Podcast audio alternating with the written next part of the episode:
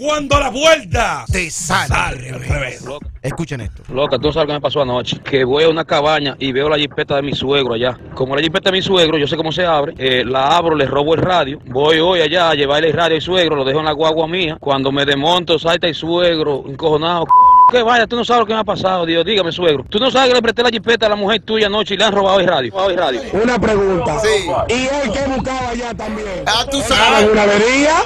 Él estaba haciendo una avería, no puede decir nada, lo que tiene que quedarse callado.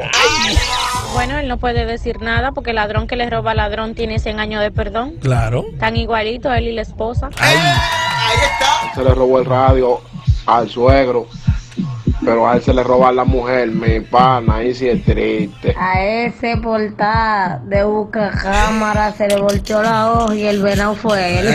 Porque él andaba cogiendo mm, y a la mujer también le estaba Lo que pasa es, Dios Sí. mío, ese hombre tenía que quedarse callado.